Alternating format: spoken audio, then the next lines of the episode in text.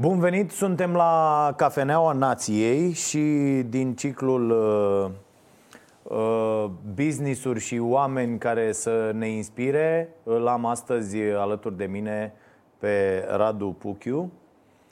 Bun venit, de la Happy Cities, așa se numește un startup despre care vom discuta azi. Se vorbește foarte mult despre cum reușim, adică sunt două scenarii: tehnologia care ne va distruge pentru că inteligența artificială va deveni atât de inteligentă încât ne va impune lucruri și ne va arunca de pe planetă, cum pământul e plat, după cum știm mai nou, o să ne ducă până la margine și o să ne arunce de acolo.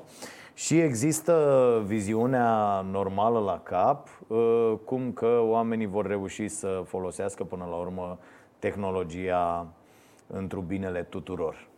Și voi sunteți de partea asta, nu? Nu sunteți de partea cealaltă. Da. Mulțumesc în primul rând pentru ocazia de a vorbi la Cafeneaua Nației și da, suntem de partea asta mai... De partea bună a forței. De partea normală a forței, da, dacă există. Încercăm cumva prin ceea ce facem să, folosesc un termen tehnologic, să rescriem sau să upgradăm acest sistem de operare al orașelor. Folosind tehnologia, să regândim un pic procesele care se întâmplă în oraș, modalitatea în care se gândesc soluții pentru orașe, pentru că trăim în anul ăsta de grație. Nu cred că cineva își mai închipuie că toate soluțiile stau în cei 10, 15 oameni, 100 de oameni care sunt în primărie. În schimb, nu folosesc, nu știu, milioane de oameni cu aspirații, idei, soluții, de ce nu, care pot să ajute la a rezolva unele probleme ale orașelor și de ce nu numai în orașul respectiv, ci de a le exporta, dacă vreți, în alte orașe. Deci cumva suntem o platformă mai degrabă de a ajuta la acest proces și, cum spuneam, să regândim acest sistem de operare al orașelor. Deci, practic, voi ce faceți? Mergeți într-o comunitate și ziceți, domnule, hai să vedem care sunt problemele. Mergem către primărie. De fapt, voi legați autoritatea publică mult mai bine de comunitatea respectivă, da, nu? Și cu ajutorul tehnologiei, împreună părțile astea și cu partea de business și cu toată lumea, împreună găsesc soluții pentru a rezolva diverse, exact, probleme. Pentru o comunicare mai bună, nu? Da, punem acești actori mari, importanți la oaltă, primărie, cetățeni, mediu de afaceri, tocmai pentru a genera soluții pentru oraș împreună. Platformele noastre sunt dedicate, în primul rând, comunicării mai bune la nivel de primării, dar și interacțiunii cu publicul, nu numai comunicare one-way, ci cumva un dialog cu publicul și cu cetățenii. Sunt aplicații de mobil pentru cetățeni care pot să propună soluții sau acțiuni sau să semnaleze probleme, de ce nu, dar într-un mod în care nu încurajează mai degrabă găsirea de soluții și participarea la o viață a comunității decât să dăm, doar să semnalăm probleme și atât. De asemenea, pentru mediul de business este o poartă deschisă, o ușă deschisă către a veni cu soluții care deja există pentru orașe. Din păcate, din observația noastră și din dialogul cu orașele, ei se concentrează pe niște soluții care le-au auzit într-un mediu. A fost primarul pe la Vienna și a văzut el un capac de canal, nu știu cum. Tot timpul încercarea asta de a aduce pe un context local o altă soluție este, pe mediul ăsta foarte dinamic în care trăim, este sortită a fi caducă la momentul la care apare. Adică dacă eu mă uit astăzi la o tehnologie și încerc să o trec prin filtrele administrației publice, într-un an sau doi când o implementez, e deja s-a veche. Terminat. Corect. Deci, cumva, mai degrabă deschid o ușă pentru antreprenori locali care înțeleg și problema și contextul, să vină cu soluții și de ce să nu le exporte apoi la alte orașe care au aceleași probleme. Bun, apropo de asta, pentru că vreau să discutăm modelul românesc, înțeleg că până în acest moment n-ați reușit să lucrați cu orașe din România și că lucrați cu orașe din afară. Da, așa s-a întâmplat. Bun, pe de-o parte am avut curajul, nebunia de a ne duce către alte orașe. Avem proiecte din zona Caraibilor până în Asia, cu orașe de acolo. Și da, ar fi interesant să avem. Cum arată piața asta la nivel global? Adică bănuiesc că sunt mai multe firme care fac asta, nu? Da, sunt care pe bucăți fac asta. Noi ce am încercat a fost să aducem împreună o suită de aplicații pentru primării care nu o folosesc în mod obișnuit. Adică ceea ce se întâmplă la noi se întâmplă și în alte țări, nu e nimic străin. Primăria comunică la fel pe toate canalele. Ori în anul 2020 cu tot ce înseamnă online, tot ce înseamnă canale de comunicare, lumea nu mai are răbdarea de a citi un comunicat de presă al primăriei pe Instagram. Nu merge. Și atunci trebuie să vii cu o voce normală pentru canalul respectiv, pentru publicul respectiv. Noi asta ajutăm, în primul rând, primăria de a comunica, de a vorbi mai bine pe limba celor care sunt pe canalele respective. Dar nu adică numai... se face și o traducere cumva, da, practic, din limbajul administrativ, exact, de lemn, exact, într-un limbaj normal de online. De asemenea, încurajăm foarte mult partea de a folosi datele pe care primăriile le au. În momentul de față, ca observație, orașele stau pe aceste două resurse pe care nu le folosesc deloc. Pe de-o parte cetățeni, pe de-o parte date. Deci există un potențial foarte mare în ambele părți de a le folosi. În zona de date, cel puțin, din ce am văzut, nu sunt foarte segmentate, nu se uită, nimeni nu le pune cap la cap. Împreună, exact. Nimeni nu face niște statistici. Vorbeam de inteligența artificială la început, se pot face enorm de multe lucruri. Adică sunt soluții care doar prin a pune datele la oaltă încep să-ți dai seama.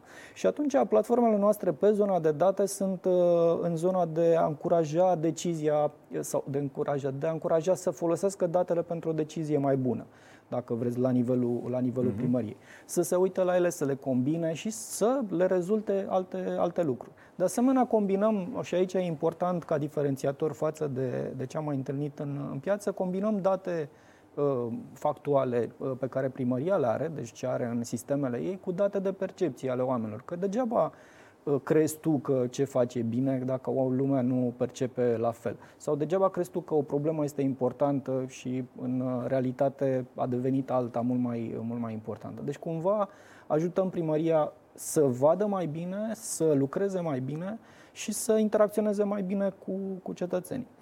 Bun, eu nu mă mir că nu lucrați încă în România și aș spune că va fi foarte, foarte greu să lucrați în orașele din România. Da. Și sunt multe motive, dar eu așa repede cât vorbeați, mi-am notat 3. În primul rând, orașele noastre sunt greșite. Aglomerările astea urbane sunt făcute pe cu totul alte baze de trafic, de număr de locuitori, adică mă refer la rețele, mă refer la tot, rețeaua de drumuri, rețeaua de termoficare, tot ce se întâmplă. Pare că la un moment dat, uite, eu fac naveta de la Ploiești în fiecare zi. Eu mă uit în orașul ăla, e pur și simplu greșit făcut, adică stai așa și te uiți și zici, bă, cred că dărâmat și pus un unițel mai încolo sau cumva așezat cu totul altfel. E ca o jucărie de aia pe care o faci din cuburi, știi, stai și te uiți și zici, bă, nu, e greșit cu tot. Adică n-am ce cub să scot și cum să mă duc să fac și aia și aia și aia. Bă, dă-l dracu, e greșit cu totul. Adică nu cumva la concluzia asta ajungem în legătură cu orașele noastre? Din păcate nu le poți dărâma și crea altele, sau foarte rar. Sunt niște exemple în lume de a construi orașe de la zero. India are un exemplu, eu am un exemplu favorit de la Toronto. Toronto s-a hotărât pe o anumită zonă să construiască împreună cu Google un nou smart city de la zero, ceea ce era visul oricărui primar, adică corect, să pornești de la zero. Ei, n-a fost chiar așa simplu. Lumea din zonă a început să comenteze că dacă îi supraveghează, la ce sunt folosite datele și așa mai departe. Este un mare scandal și proiectul a fost blocat. Semn că degeaba ai o foarte mare putere tehnologică și tot ce vrei în spate dacă nu te consulți cu oamenii. Da. Și asta este un tool pe care îl punem la dispoziție. Hai să-l construim împreună. Toate orașele au probleme. Ploiești, București, oricare. La nivel mare ești deznădăjduit, sigur, dar la nivel micro s-ar putea ca comunitățile să găsească soluții mai interesante pentru asta. Există tot soiul de exemple pentru... Sunt foarte mulți care au adoptat, de exemplu, un program în Canada, adoptă un hidrant, a fost la un moment dat, și... Fiecare cetățean și-a adoptat un hidrant, fiecare, mă rog, o parte din ei, la modul la care a salvat primăria foarte mulți bani, iarna stăteau să-i dezghețe și așa mai departe. Ori programe de tipul ăsta sau ceea ce se cheamă acum self-urbanism, de exemplu, să gestionez o anumită zonă, să fac un mic parc în comunitate. Există Vienna, de exemplu, dă microfinanțări pentru comunități foarte mici, până în 4.000 de euro. Deci sunt tot soiul de mecanisme care au început să apară, tocmai din dorința că nu mai poți să ai toate soluțiile la primărie. Nu mai poți să Evident că modelul ăsta trebuie schimbat. Exact. Da. Și atunci, folosind tehnologia, folosind capacitatea oamenilor de a-și regândi spațiile la nivelul lor, s-ar putea să rezulte niște soluții foarte, foarte interesante. Asta încercăm să facem. Bun. A doua problemă pe care o văd foarte, foarte mare pentru administrațiile din România este că o astfel de aplicație, în general aceste aplicații, forțează un fenomen foarte sănătos, dar pe care nu-l dorește nimeni. Transparentizarea.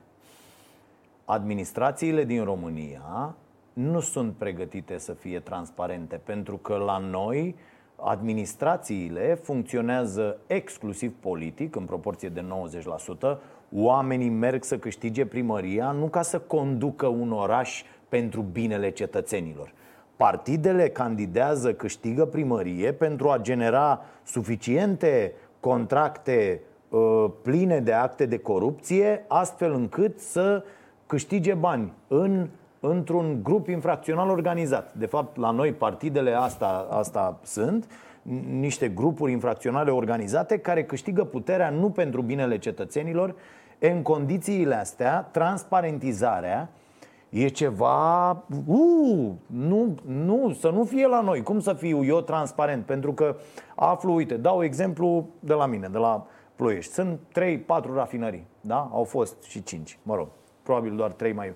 Și dacă eu transparentizez toate datele și iau toate măsurătorile pe bune și le fac într-adevăr și le pun și le arăt cetățenilor că eu mor, de fapt, și că fiecare cetățean din acel oraș pierde 10 ani din viață pentru că are de la rafinării până la fabrică de dero în mijlocul orașului, atunci oamenii vor spune: bă, stați puțin, prioritatea noastră numărul 1 de mâine ar fi să nu mai murim.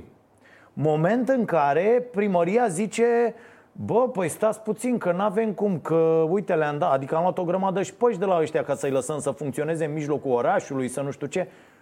Cum nu se poate rezolva această problemă decât printr-o presiune foarte mare venită din partea cetățenilor pentru astfel de lucruri. Dar altfel eu nu văd administrație locală implementând asta. Poate ăsta, Bolojan la Oradea, adică niște primari luminați care au înțeles că ei conduc orașele pentru cetățeni și dacă cetățenilor le e bine, ei conduc în continuare orașele. Adică e simplu. Da, bun, exemple din asta sunt peste tot, nu numai la noi. Și într-adevăr, transparentizarea este o sperietoare a administrațiilor. Pe de altă parte, ca unul care a lucrat o perioadă în administrație, e și reversul medaliei. Adică sunt foarte mulți în administrație care doresc această transparentizare pentru că i-ar scoate dintr-o zonă de culpă în multe situații. Adică dacă procesul ar fi mult mai transparent, nu ar mai cădea vina pe X, Y care trebuie să semneze pentru că e opusă o presiune din partea nu știu cui să facă lucrul ăla. Deci există și reversul ăsta. Noi ce am încercat însă să facem a fost cumva să punem la mijloc, într-o zonă neutră, ceea ce se poate folosi. Bun, pe de o parte datele respective, ca să vadă primarii că s-ar putea să fie și alte soluții.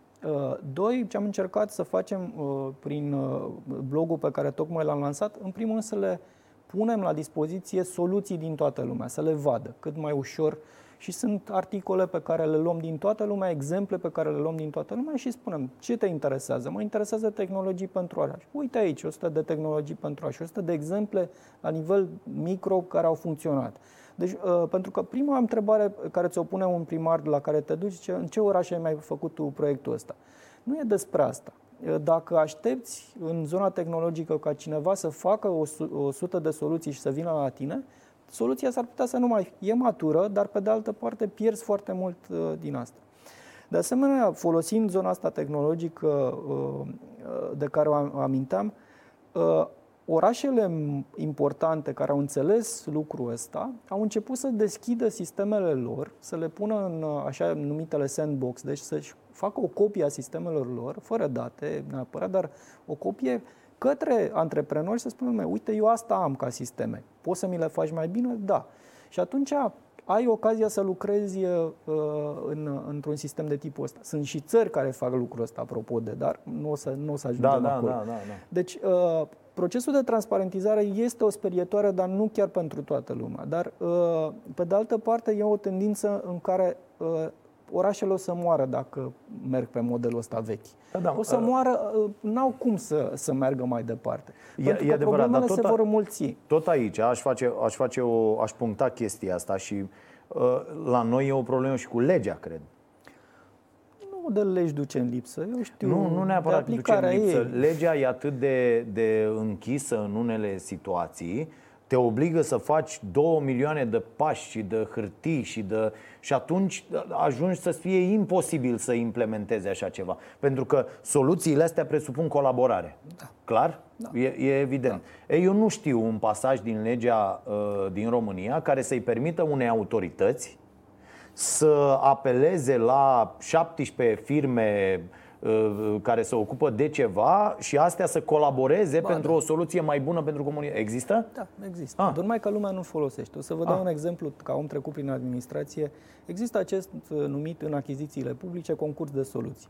Okay. Concursul de soluții este o alternativă la achiziția clasică, adică în loc să eu știu foarte bine ce am nevoie, da. Când e vorba de hârtie știu, dar când e vorba de un sistem informatic s-ar putea să nu știu foarte bine. Și atunci ce fac? Petrec un an scriind un caiet de sarcini și îl scot la licitație și de fapt constat că 1-2 firme se califică și una e doar cea care câștigă. Și tehnologia e veche și putem discuta despre asta. Cealaltă variantă este să spui, băi, eu am problema asta.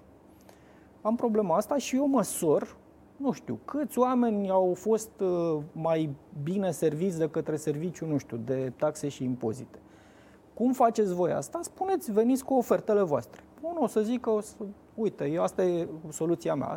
Problema este că în spate administrația trebuie să se pregătească pentru tipul ăsta de achiziție. Adică să-și asume răspunderea că l-a ales pe X bazat pe o soluție mai bună. Ceea ce lumea din achiziții se ferește. Dar tot cu legea intrăm într-o călă, zice, domne... Legea îi permite. Legea îi permite, dar spun eu, deci eu fac pariu că la o primărie unde... un primar nu e privit așa cum trebuie în anumite zone, intră un procuror acolo și zice, bă, ce ai făcut? E ca la aia cu banii pentru sport. 2 milioane de primării din România dau bani pentru sport, 6 primari sunt arestați. Pe aceeași treabă, adică nu există diferențe. Bun, în justiție sunt alte reguli. Asta e problema, că primarilor le e frică să apeleze la aceste soluții, chiar dacă ele sunt prevăzute de lege.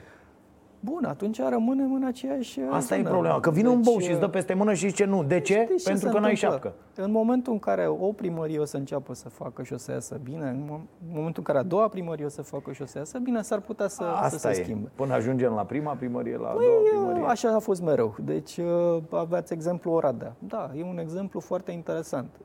La fel, de exemplu, Clujul, pentru colaborarea cu Mediu IT și cu a se ține de strategie.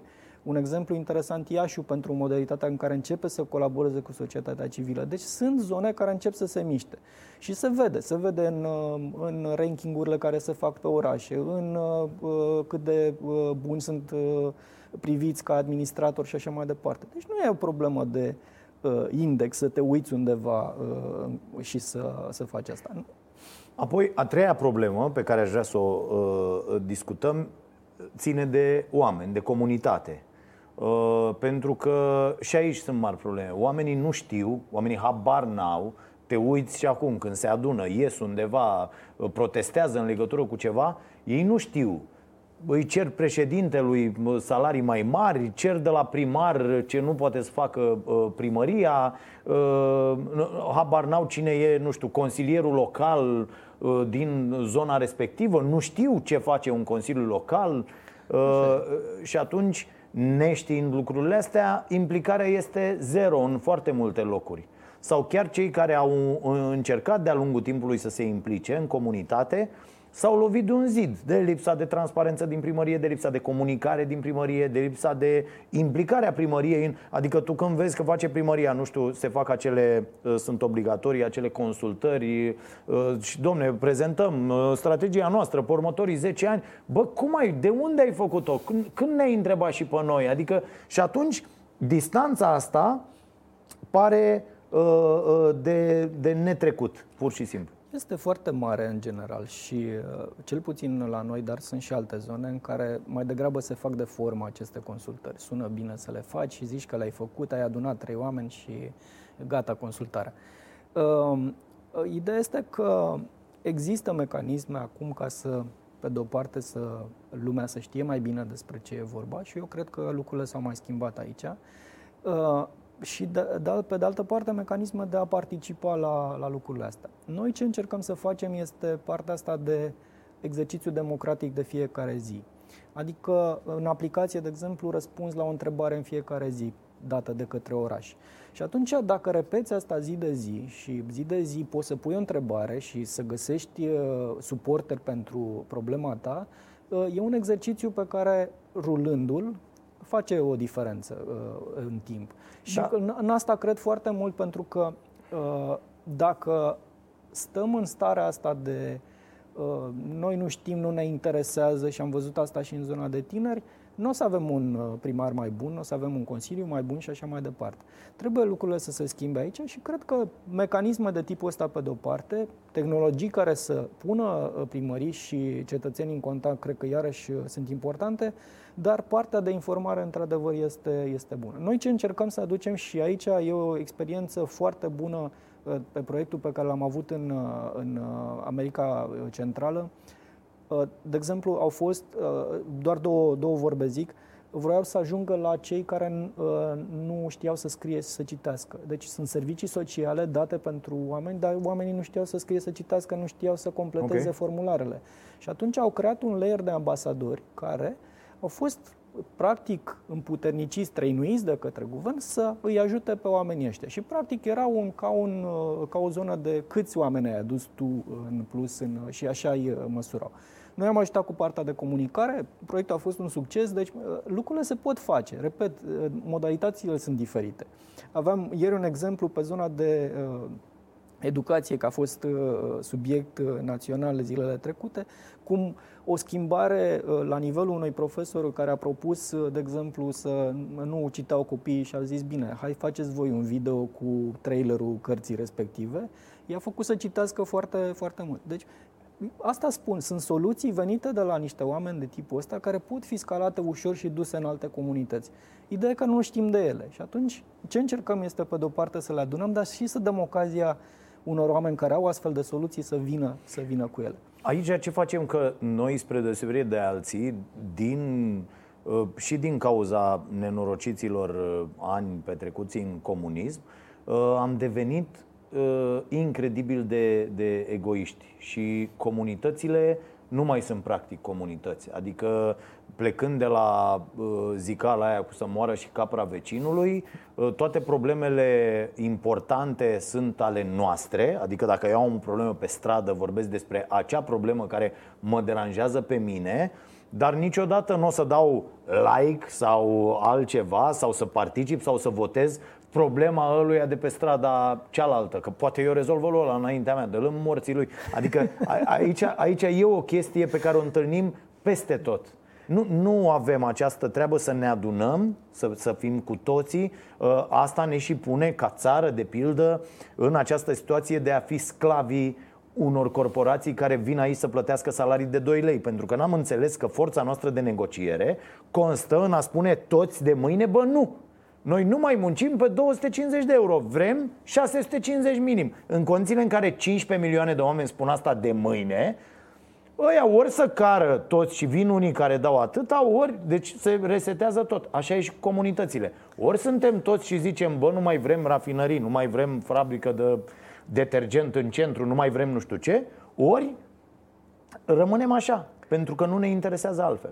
Eu știu și aici foarte interesant mi s-ar părea răspunsul. Noi avem un proiect, Starea Sănătății se numește, pe care îl derulăm și am citit într-o carte, în zonele albastre am impresia, există o echipă de oameni, ăștia merg la fel prin lume și abordează comunități și le spun, bă, mâncați foarte prost. De ce? Aveți 17, fac o analiză. Aveți 17 șaormerii în centru, toată lumea mănâncă de acolo. Aveți atâtea fast food-uri nu știu pe unde. Restaurante sănătoase nu există nicăieri. În magazinele voastre, fluxul din interiorul magazinului este făcut atât de greșit împotriva sănătății, încât oamenii cumpără rahaturi, calorii goale, dulciuri, nenorociri și produsele sănătoase sunt undeva la margine. Și ei propun soluții, la fel, mi se pare extraordinară treaba, și vin și zic, uite, noi vă propunem să faceți așa.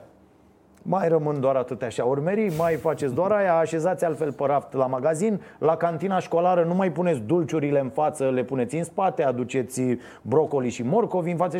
Sunt chestii aparent simple, care zici, da bă, sunt de bun simț, dar care contribuie la creșterea nivelului de sănătate. Presupun că aici trebuie să ajungă și cu celelalte lucruri, nu? Da, problema asta cumva beneficiilor pe care le poți oferi ca să schimbi comportamente este foarte reală în țările din vest, mai ales pe toate zonele. Deci de la folosit mijloacele de transport în comun până la a fi mult mai climate awareness, de exemplu. Sunt zone importante. Dar revenind la comunități, sunt date la noi, cel puțin, în care arată că încrederea este la nivel foarte scăzut între noi. Deci asta este o componentă specifică zonei est-europene. Însă, acum, revenind la zona...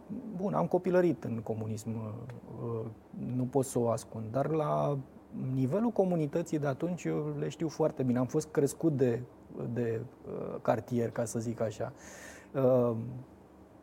Plăcinta de la vecina mea cu brânză, sarmalele de la cealaltă și așa mai departe. Deci era un sens al comunității respective de a avea grijă de lucrurile astea.